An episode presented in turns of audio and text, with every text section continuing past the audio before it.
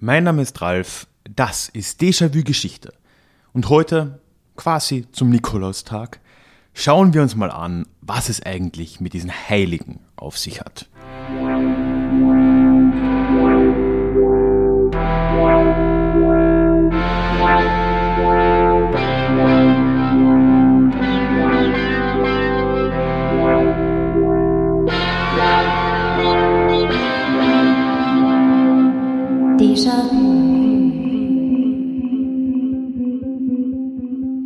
Hallo und herzlich willkommen zurück zu dieser neuen Ausgabe des Déjà-vu-Geschichte-Podcast. Mein Name ist Ralf und hier in diesem Podcast geht es alle 2 Wochen in die Vergangenheit. Und zwar immer mit Blick auf das Hier und Jetzt und, wo nötig und möglich, mit einer Portion Augenzwinkern.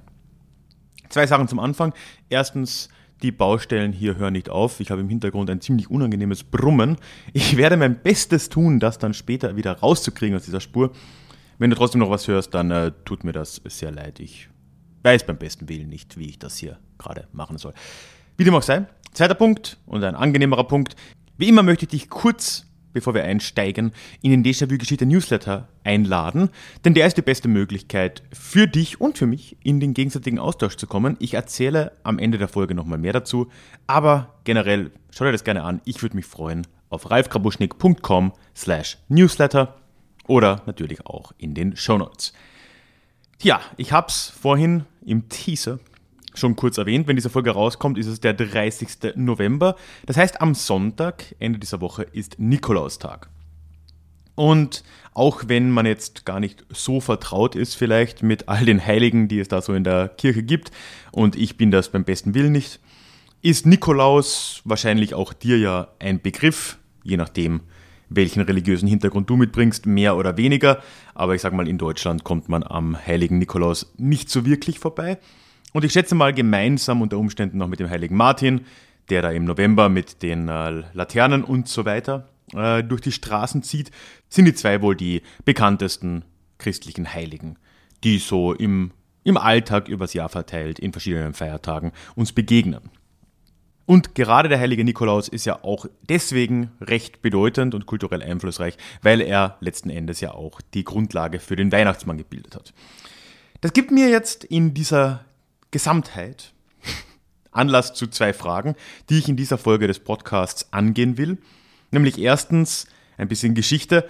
Wer war denn überhaupt dieser Nikolaus und wie wurde er so bekannt? Dann aber zweitens und ganz bedeutend, und das soll eigentlich im Zentrum stehen, wie geschah das eigentlich, dass es einen Heiligen wie ihn gibt? Was sind Heilige überhaupt? Und woher kommt diese merkwürdige Heiligenverehrung in der christlichen Kirche? Das sollen also diese 2 Fragen sein. Und wir fangen mal mit der versuchten Biografie des heiligen Nikolaus an. Also, jetzt mal rein historisch gesehen, wenn man über die historische Person spricht, macht es nicht viel Sinn, über den heiligen Nikolaus zu reden. Das ist ja irgendwo auch eine Legendenfigur mit all den Wundern, die mit ihm so verbunden werden. Da werde ich noch ein paar Worte dazu verlieren. Die historische Person, um das abzugrenzen, ist in erster Linie Nikolaus von Myra. Wobei es auch noch einen zweiten Nikolaus gibt, der in die Legenden ein bisschen mit eingeflossen ist. Da will ich jetzt nicht so viel dazu sagen. Aber Nikolaus von Myra ist im Kern der Legende des heiligen Nikolaus. Wir können über Nikolaus von Myra zwar einiges sagen, aber tatsächlich so viel ist es dann gar nicht.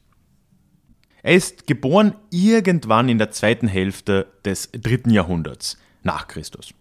Macht Sinn, wo er doch Christ war. Und zwar in Kleinasien, in einem Ort in der Nähe der Stadt Myra. Und Myra, das ist das heutige Demre in der Türkei, ist so knapp 100 Kilometer von Antalya entfernt. Westlich von Antalya, also ein Ort, den viele deutsche Touristen unter Umständen kennen. Ich habe damals die Abi-Reise, Matura-Reise abgeblasen und war da dann zum Glück wahrscheinlich nicht. Wirklich greifbar und bekannt wird dieser Nikolaus von Myra, da kommt jetzt dann auch sein Name her, dann als Bischof dieser Stadt Myra und zwar dann spätestens im frühen 4. Jahrhundert, da ist er dann wirklich greifbar. Was damals übrigens auch eine ziemliche Familiengeschichte gewesen sein muss, also er hat das wohl von irgendeinem Verwandten übernommen. Aber sonst wissen wir eigentlich erstmal relativ wenig über die historische Person Nikolaus von Myra. Es gibt zwar Quellen zu ihm, Aber das Problem, wie so oft, wenn wir hier über die Spätantike reden, aber dann auch noch sehr stark im frühen Mittelalter, ist, dass die Quellen erst teilweise Jahrhunderte später entstanden sind. Und auch in dem Fall hier ist es so, wir haben nicht allzu viel aus der Zeit, das über ihn berichtet. Und die Legendenbildung um diesen Nikolaus hat dann auch schon relativ bald begonnen, sodass die Wahrheit und Fiktion hier relativ schwer auseinanderzuhalten ist. Ich klinge ein bisschen wie Jonathan Frakes in dieser 90er-Jahre-Show X-Factor. Wie dem auch sei. Ein paar Sachen können wir über Nikolaus von Myra aber dann doch sagen. Also in den Christenverfolgungen, die vor allem unter Diokletian bis Anfang des 4. Jahrhunderts noch stattgefunden haben, aber auch danach noch, ist er wohl festgenommen worden und wurde auch gefoltert, hat das aber überlebt und war dann etwas später in den 320er Jahren, und das ist meine Lieblingsgeschichte von ihm, auf dem Konzil von Nicea vertreten. Über dieses Konzil habe ich schon mal gesprochen in der Folge über den Arianismus, und dort habe ich Nikolaus auch schon mal erwähnt, was mein Ansporn war, ihm hier jetzt noch eine Folge zu widmen, zu seinem Tag. Nämlich dort soll er als Verfechter der Dreifaltigkeitslehre, wie sie ja heute noch Norm ist in der Kirche, zu Arius gegangen sein, der eine andere Vorstellung vertreten hat, und ihn einfach mal geohrfeigt haben. Also das ist überliefert, ob sie wirklich wahr ist, weiß ich nicht, ist auf jeden Fall ein ziemlicher Badass-Move. Und ansonsten ist tatsächlich auch noch belegt, und zwar ungefähr auch aus seiner Zeit, dass er wohl sein Vermögen tatsächlich an die Armen verteilt hat oder gespendet hat. Und er dürfte auch einiges an Vermögen gehabt haben, das er vor allem geerbt hat. Das heißt, ein paar Sachen kann man über diesen Nikolaus schon mal sagen. Klar, wir wissen, er hat tatsächlich existiert. Das ist ja schon mal viel wert. Das ist gerade wenn man in biblische Zeit zurückgeht, oft gar nicht so leicht. Also hier ist das zumindest mal greifbar. Und ein Kern der späteren Legende um ihn ist auch belegt. Und das ist eben die Tatsache, oder die angebliche Tatsache, dass er sein Vermögen an Arme verteilt hat. Also so ein gewisser Kern dieser heiligen Figur ist für uns greifbar. Es war eben ein Bischof im frühen 4. Jahrhundert in Kleinasien. Der Rest, was wir heute noch so über ihn lernen in Gottesdiensten oder von Kindergarten aufwärts, ist aber dann eher schon die Legende. Also es gibt da wirklich eine ganze Zahl an Geschichten, die man sich über den heiligen Nikolaus dann erzählt, die er angeblich gemacht haben soll. Alles oder zum größten Teil zumindest basierend wohl auf dieser historischen, nennen wir es mal großzügig, Tatsache, dass er relativ viel Geld verteilt hat. So gibt es eine Legende der sogenannten Mitgiftspende. Also da ging es darum, dass ein Vater 3 Töchter hatte. Ja, und der konnte sich keine Mitgift leisten, sollten denn die 3 verheiratet werden. Und sah sich deswegen gezwungen, die in die Sklaverei zu verkaufen. Und bei der Gelegenheit soll der Nikolaus von Myra in der Nacht wohl gekommen sein und hat 3 Goldstücke, 3 Goldkugeln in den meisten Überlieferungen, bei den Fenstern dieser Mädchen reingeworfen, und damit war quasi für die Mitgift gesorgt, und die 3 Frauenmädchen mussten nicht in die Sklaverei. Es gibt eine Geschichte von einer Seenotrettung, die der heilige Nikolaus auch vollbracht haben soll, was ihn heute noch zum Beschützer der Seeleute macht.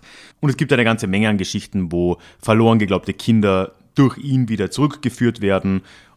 Es gibt aber auch quasi so Heilungsgeschichten, wo quasi verstorbene Menschen von ihm zurückgebracht werden. Also wirklich eine ganze Menge an Wundern, wenn man so sagen will, die durch diese Legendenbildung über die Zeit dazugekommen sind. Ich will jetzt nicht zu viel über die Glaubwürdigkeit dieser Sachen verlieren. Ich bin Atheist, ich habe da sicher eine andere Perspektive auf solche sogenannten Wunder als gläubige Menschen, und da will ich mich jetzt auch gar nicht zu sehr reinlehnen. Schon gar nicht so knapp vor Weihnachten. Wir können aber auf jeden Fall sagen, dass auch aufgrund dieser Legendenbildung, die wohl schon nach seinem Tod dann im 4. Jahrhundert langsam begonnen hat, er spätestens ab dem 6. Jahrhundert dann, also Mitte des 6. Jahrhunderts, so um 550 rum, tatsächlich auch verehrt wird. Und da jetzt vor allem in Konstantinopel ist es zuerst greifbar. In Konstantinopel im Gegensatz zum Westen bestand ja das Römische Reich dann auch im 6. Jahrhundert noch fort. Und unter Kaiser Justinian ist dort auch die erste Kirche dann dem heiligen Nikolaus geweiht worden. Und damit beginnt dann ja eine greifbare Verehrung dieses Nikolaus als Heiligen. Und das ist in der Ostkirche bis heute ein wirklich ganz bedeutender Faktor. Also in den orthodoxen Kirchen Osteuropas, aber eben auch im Nahen Osten und anderswo, ist der heilige Nikolaus einer der wichtigsten Heiligen bis heute und ist eigentlich nach Maria wirklich so die große Heiligenfigur. Im Westen dauert das dann noch ein bisschen, aber hier kommt dann der Kult um den heiligen Nikolaus so im Hochmittelalter langsam an und nimmt im späteren Mittelalter immer weiter zu. Wahrscheinlich geschah das durch Vermittlung aus Italien, durch die Stadtstaaten und Handelsrepubliken dort. Und nicht zuletzt sind auch irgendwann die Gebeine, also die Reliquien des heiligen Nikolaus, nach Italien gebracht worden und liegen auch heute noch in Bari, in Süditalien, in Apulien. Ja, und das ist im Prinzip der Kern. Also wir haben hier eine Lebensgeschichte, die in groben Zügen überliefert ist. Wir haben eine Legendenbildung und eine quasi Heiligmachung, die wir über die nächsten Jahrhunderte mehr oder weniger mit vielen Lücken nachverfolgen können.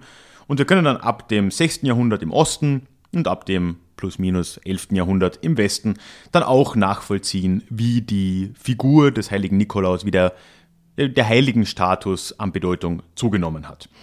Und dann kam eben irgendwann das Brauchtum dazu, wie man es heute in Deutschland und anderswo noch kennt, wo eben dann am 6. Dezember der Todestag des heiligen Nikolaus begangen wird, was übrigens als Geburtstag des Heiligen gilt, weil damit geht er in den Himmel ein. Und man kennt ja dann die verschiedenen Bräuche mit dem goldenen Buch und der liest dann vor, ob die Kinder denn brav waren und nicht. Aber das ist alles wirklich nach dem Mittelalter dann entstanden und ist lose aufbauend auf dieser Legende des Nikolaus, greift aber wie immer bei diesen Traditionen ganz viele andere Bräuche, die um die Jahreszeit schon existiert haben, mit auf. Aber und damit kommen wir jetzt zum zweiten Teil. Es stellt sich ja dann doch die Frage, woher kommt denn nun so ein Heiliger? Warum gibt es denn überhaupt Heilige? Und was kann uns dann vielleicht diese Geschichte des heiligen Nikolaus über die Sache erzählen? Und das ist ja im Kern das, was mich jetzt wirklich interessiert hat, weil ich da herzlich wenig drüber wusste. Und jetzt habe ich mich da mal eingelesen und tatsächlich sind Heilige im frühen Christentum gar nicht mal so leicht zu greifen noch. Das geschieht wirklich erst mit der Zeit.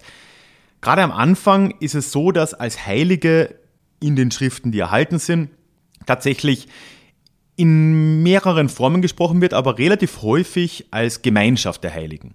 Also da wird dann wirklich eher gesagt, ja, Heilige, das sind wir als Gemeinschaft, ergo alle Christen. Das sind Heilige.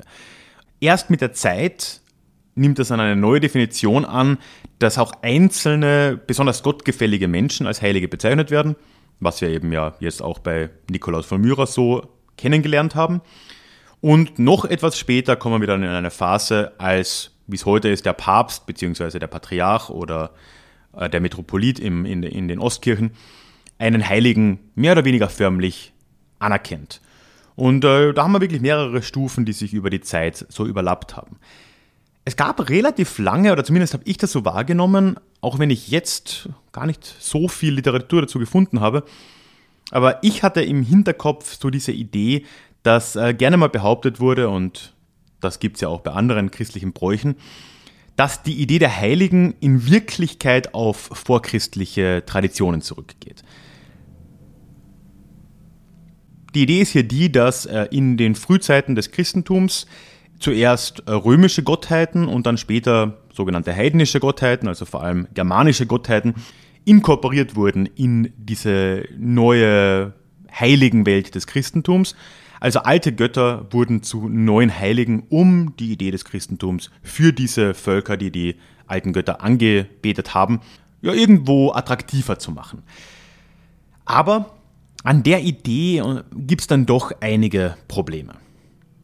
Nämlich erstmal ist es ja so, dass eine Erinnerung und auch zum Beispiel die Weihung einer Kirche im Namen eines Heiligen ja noch keine echte Heiligenverehrung ist. Also hier wird ein Heiliger nicht angerufen und um Hilfe gebeten, wie das bei einem Gott in einer polytheistischen Religion der Fall wäre. Und tatsächlich so diese klassische Heiligenverehrung mit Talismanen und mit kleinen Figürchen oder was auch immer, kommt erst viel später und beginnt eigentlich erst im späten Mittelalter. Das heißt schon mal, rein zeitlich gesehen, von der Zeitachse her, ist es schon mal schwierig, dass das tatsächlich im Kern der Heiligenbildung war.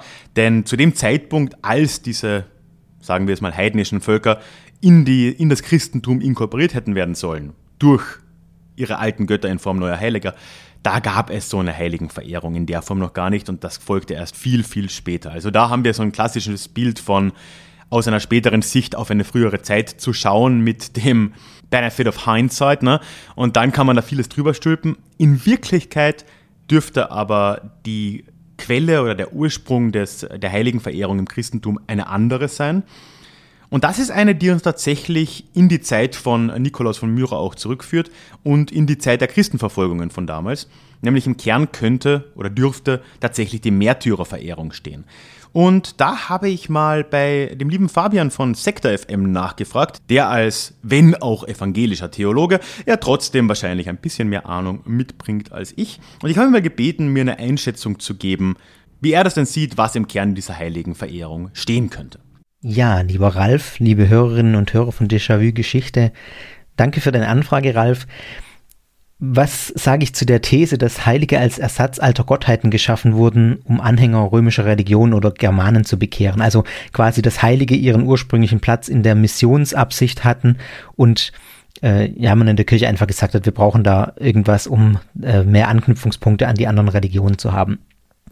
So viel Sinn macht die These für mich ehrlich gesagt nicht, und ich glaube auch nicht, dass die für mich ist sie nicht nachvollziehbar. Mir leuchtet vielmehr der andere Weg ein, nämlich der, dass das eine Bewegung war, die von unten kam und nicht von oben eingesetzt wurde.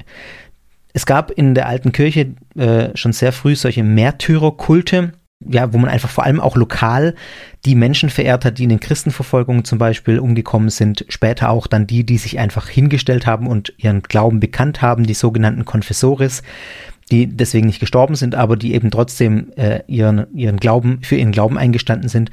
Und diese Menschen hat man dann lokal auch verehrt und als Vorbilder gesehen. Und mir leuchtet eher ein, dass das dann was ist, die Heiligenverehrung was ist, dass sich eben diese Kulte über die Zeit institutionalisiert haben, bis sie dann irgendwann auch dogmatisiert wurden. Es war ja nicht so, dass irgendwann in der alten Kirche mal ein Obiger gesagt hat, wir erfinden jetzt mal Heilige, damit wir besser missionieren können. Das macht für mich keinen Sinn, zumal die Christenheit in den ersten Jahrhunderten auch eine sehr vielschichtige Entwicklung durchgemacht hat und keine stringente. Also es gab da nicht auch irgendwie einen, der gesagt hat, so läuft der Hase und so machen wir es, sondern da gab es ganz viele auch Autoritätsstreitigkeiten, und das Papsttum ist ja auch nicht von Anfang an so gegeben, dass da einer hätte sagen können, wir machen das so und basta. Also das macht für mich einfach keinen Sinn. Es ist, glaube ich, wie so vieles in der Kirchengeschichte, eher, wie ich gerade gesagt habe, umgekehrt. Das war was sich in der Volksfrömmigkeit etabliert hat, was bei den Menschen war, was nah an den Menschen war, was die Menschen praktiziert haben. Und dann, ja, und noch ein Satz dazu, das ist ja auch verständlich, denn so konkrete Personen zu verehren, als Vorbilder zu haben, das ist ja den Menschen auch viel näher, als irgendwie einen fernen, abstrakten Gott zu verehren. Auch wenn das Hand in Hand geht, aber trotzdem ist es was Konkretes, womit die Menschen was anfangen können. Heilige sind natürlich viel personaler und viel näher dran an den Menschen, und sie haben auch Fehler. Heilige sind ja keine perfekten Menschen, sondern eben nur besonders vorbildhaft in bestimmten Bereichen ihres Verhaltens. Und da sehe ich eher den Ursprung der Heiligenverehrung. Ich würde sagen, Heilige haben sehr stark ihren Platz in der Frömmigkeit, wie heute übrigens auch. Heiligenverehrung ist was sehr stark in der Frömmigkeit der Gläubigen verortet ist und nicht in der Missionierung. Es geht keiner irgendwie hin, oder zumindest ist mir das noch nicht begegnet, und sagt, wir haben hier Heilige, werdet deshalb mal Christen. Also mir leuchtet diese These deutlich mehr ein. Wenn mir an der Stelle noch eine kleine Randbemerkung erlaubt ist, mich erinnert das auch sehr an die Argumente oder an die Frage, wie die Kanonbildung der Bibel vonstatten gegangen ist. Also die Frage, welche Bücher zur Bibel gehören. Das war auch so, wie ich es gerade bei den Heiligen geschildert habe. Auch da hat man sich angeschaut, welche Bücher werden denn überhaupt gelesen, welche werden rezipiert in den Gemeinden. Und dann gab es eine lange Streitgeschichte, wo man sich auch uneinig war, vor allem in den Rändern. Es gab so ein paar Bücher, wo man genau wusste, die nehmen wir auf jeden Fall, weil eben diese Bücher sehr wichtig sind und weil die überall gelesen werden. Aber es gab auch Bücher wie zum Beispiel, ich glaube, die Offenbarung oder ein paar Briefe im Neuen Testament. Da war überhaupt nicht sicher, ob die überhaupt, das war sehr umstritten, ob die in die Bibel mit reinkommen. Und dann gab es irgendwann ein Konzil im 4. Jahrhundert, wo man sich angeguckt hat, welche Bücher wie gelesen oder wie rezipiert werden. und dann eben diese Streitigkeiten mal zur Seite gelegt hat und gesagt, das ist jetzt unsere Bibel. Aber nicht, weil man gesagt hat, wir bestimmen das jetzt so und ihr müsst uns folgen, sondern andersrum, weil man gesehen hat und gesagt hat, diese Bücher werden gelesen, die sind wichtig und die nehmen wir in den Kanon mit auf. Also auch da ist es eben nicht so, wie es oft kolportiert wird in den, ich sag mal, in den großen Medien auch, oder wenn man irgendwelche Texte dazu liest. Natürlich wurde es irgendwann festgesetzt, aber nicht willkürlich, sondern da hat man sich genau angeschaut, was und genau auch argumentativ erörtert, warum man die Bücher mit aufnimmt und andere nicht. Ja, also das nur als kleinen Exkurs, weil es eben auch nochmal verdeutlicht, wie Dinge in der Geschichte, zumindest in der Kirchengeschichte, gesamtgeschichtlich bin ich nicht so, und da bist du der Experte, ganz oft gelaufen ist. Dass man eben Dinge institutionalisiert hat oder irgendwann verdogmatisiert hat, die irgendwie in irgendeiner Form schon da waren. Ja, also das finde ich dann doch um einiges einleuchtender. Das heißt, wir können sagen, anstatt von irgendwelchen geplanten Übernahmen alter Götter zu sprechen, was ja so kaum möglich gewesen wäre, sehen wir eher eine Märtyrerverehrung, die tatsächlich im frühen Christentum sehr früh schon beginnt auch. Also die Apostel werden schon recht früh verehrt und viele gelten dann auch als Märtyrer. Und mit der Zeit, als dann die Verfolgungen gegen die Christen beginnen, und auch das beginnt ja schon im 1. Jahrhundert nach Christus, man denke jetzt mal an Kaiser Nero zum Beispiel in den 60er Jahren des 1. Jahrhunderts und danach, dass sich Märtyrertode schlicht und ergreifend mehren und dass da eine gewisse Gruppenbildung und eine Stärkung der Gruppenidentität damit ja auch einhergeht, dass man diesen Märtyrern gedenkt. Und das geschah tatsächlich schon relativ früh. Frühe Christen sind an die Gräber oder an die Todesorte von diesen Märtyrern gepilgert, haben dort quasi dann gebetet und auch ein Beispiel genommen an diesen Märtyrern, die in ihren Augen ein besonders gottgefälliges Leben und einen besonders gottgefälligen Tod dadurch geführt haben. Mit Ende der Christenverfolgungen, die jetzt ja auch in den Lebzeiten von Nikolaus von Myra gerade stattfindet, durch Kaiser Konstantin, der ja das Christentum dann duldet bzw. sogar fördert, da wird das Ganze dann erweitert und mit der Zeit werden dann auch besonders gottgefällig lebende Menschen oder asketisch lebende Menschen oder eben auch Bischöfe wie Nikolaus von Myra da mit reingezogen und können sich, wie zuvor die Märtyrer, als Heilige etablieren innerhalb dieser immer noch recht frühen oder recht jungen christlichen Religion. Heute, habe ich schon gesagt, ist das in der katholischen Kirche ziemlich zentralisiert. Der Papst kann Heilige ernennen. Und davor gibt es eine Seligsprechung, die auf regionaler Basis durch die Bischöfe geschehen kann. Ähnlich ist es auch in den Ostkirchen. Da kann durch die Metropoliten und Patriarchen, je nachdem in welcher der Landeskirchen wir jetzt sind, kann eine Heiligsprechung erfolgen. Die gilt dann aber wiederum nur innerhalb dieser Kirche, also innerhalb der serbisch-orthodoxen Kirche, wenn da jemand heilig gesprochen wird durch den Patriarchen. Dann gilt der nicht automatisch auch in Russland. Aber diese offizielle Ernennung, die findet auch dort statt. Und nur die Protestanten sind hier dann ein Sonderfall, denn im Protestantismus ist ja nicht zuletzt diese Heiligenverehrung auch, wie sie dann im Hochmittelalter natürlich stattgefunden hat, sehr kritisch beobachtet worden. Und wenn auch im Protestantismus Heilige per se nicht als negativ gesehen werden, also die Erinnerung an die Wohlwollenden, an die besonders christlichen Taten dieser Heiligen, wird auch von Protestanten durchaus anerkannt. So ist halt die Verehrung als quasi teilgöttliche Personen etwas, was dort kritisch gesehen wird. Mit der einen Ausnahme England, wo in der anglikanischen Kirche es, soweit ich das verstehe, tatsächlich auch echte Heilige gibt. Das ist jetzt natürlich alles ein ziemlich abgehobenes Konzept, was mit der echten Welt erstmal wenig zu tun hat. Aber auch das habe ich vorher schon mal kurz angerissen. Der kulturelle Einfluss von dieser Heiligenverehrung, der ist ja auch heute noch kaum zu übersehen. Und gerade der Nikolaus von Myra ist da wirklich ein herausragendes Beispiel dafür, wie viel kulturellen Einfluss so eine Heiligengestalt auch haben kann. Wir haben jetzt eben diesen Nikolaus, den Bischof von Myra, der zwar kein Märtyrer war, aber doch ein sogenannter Bekenner. Also er wurde ja gefoltert und er bekannte sich zum Christentum und hat das nicht quasi verrufen. Dann aufgrund dessen und in dieser Zeit, als eben auch eine Weitung des Heiligenbegriffs langsam stattgefunden hat, kommt er irgendwie in der Nachwelt zumindest in diesen Rang des Heiligen mit hinein. Mit der Zeit kommt es zu einer Legendenbildung und seiner Sakralisierung auch, wo er vor allem in den Ostkirchen und dann ab dem Hochmittelalter auch im Westen verehrt wird und mit vielen Legenden ausgestattet wird, beziehungsweise viele Legenden sich um ihn zunehmend ranken. Daraus entsteht dann eine Verbindung zu Brauchtum in der Zeit um seinen Todestag, die auch zu einem guten Teil wahrscheinlich schon vorher stattgefunden haben, zum Teil aber auch auf seinen eigenen Legenden basieren. Ja, und dann nicht zuletzt ist ja er dann zum Vorbild des Weihnachtsmanns geworden. Also da ist ja die Geschichte, grob vereinfacht, auch die, dass Martin Luther ein Problem mit dieser Geschenkevergabe am 6. Dezember war, die damals zu Zeiten Martin Luthers im 16. Jahrhundert und auch davor schon sehr üblich war. Er hat dann sich dafür eingesetzt, das hinter zu verschieben auf Weihnachten und hat zu der Gelegenheit dann noch einen passenderen Geschenkebringer erfunden, nämlich das Christkind, und wollte damit diese heiligen Verehrung um den Nikolaus zurückdrängen, was dann aber später zu einer gewissen Gegenbewegung geführt hat, dass plötzlich der Nikolaus zum Santa Claus wurde und jetzt doch auch wieder am 25. Dezember Geschenke bringt oder bei uns am 24. Dezember.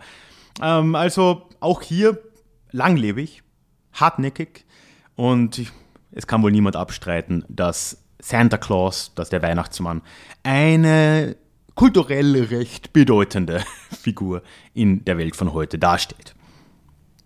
Aber ganz ehrlich, mir hätte eigentlich diese Ohrfeige am Konzil von Nicea auch gereicht, um zu sehen, dass dieser Nikolaus ein Badass-Typ war. Aber da spricht wieder der Atheist in mir. Ja, das soll es für heute gewesen sein. Eine etwas untypische Folge, ich weiß, mit weniger klassischer Geschichte, mehr auch Legendenbildung drin. Ich hoffe trotzdem, es hat dir gefallen. Wie immer möchte ich dich am Schluss einladen, in den Déjà-vu-Geschichte-Newsletter zu kommen. Du findest den Link dorthin in den Shownotes oder auf ralfgrabuschnick.com/newsletter. Dort erzähle ich dir all die Vorteile, die das bietet. Du bekommst neben dem Austausch mit mir, der mir natürlich besonders wichtig ist, auch ein paar Dankeschöns obendrauf, ein paar E-Books, ein kostenloses Hörbuch. All das findest du aber auf der Website. Schau dir das gerne an. In der letzten Folge des Club-Podcasts von Déjà-vu-Geschichte, den es ja seit Oktober gibt, habe ich übrigens über die Herkunftssagen einiger mittelalterlicher germanischer Stämme gesprochen, die dann später Staaten gegründet haben. Also eigentlich recht passend zu dieser Folge hier. Ich habe dort über die Herkunftsmythen der Angeln und Sachsen, der Franken und der Langobarden gesprochen und was diese Mythen aus dem Frühmittelalter unter anderem auch mit den heutigen Nationsmythen gemeinsam haben. Das kannst du dir im Club anhören und der erste Monat des Clubs ist kostenlos. Schau dir das also gerne an. Unten findest du einen Link dorthin. Kannst alle bisherigen Episoden hören. Das sind aktuell 2, aber die 3. kommt bald. Und Infos findest du sonst auch auf ralfgrabuschnick.com/club. Dann freue ich mich natürlich auch abseits über jegliche finanzielle Unterstützung. Vielen Dank wieder auch diese Woche an alle, die mich schon finanziell unterstützen. Vielen, vielen Dank wirklich. Es ist eine Riesenanerkennung. Ich freue mich jedes Mal, wenn da was aufpoppt am Handy. Also wirklich, wirklich großartig. Und ja, alle Möglichkeiten, wie du mich auch finanziell unterstützen kannst und dieses Format, wenn du das möchtest, sind auf der Website zusammengetragen. Link findest du auch in den Shownotes. Ja, und dann bleibt mir nur zu sagen, abonniere mich bitte, wo auch immer du mich gerade hörst. Folge mir in Spotify und dann stehen die Chancen doch recht gut, dass wir uns in 2 Wochen wiederhören. In unserem nächsten Déjà-vu. Mach's gut.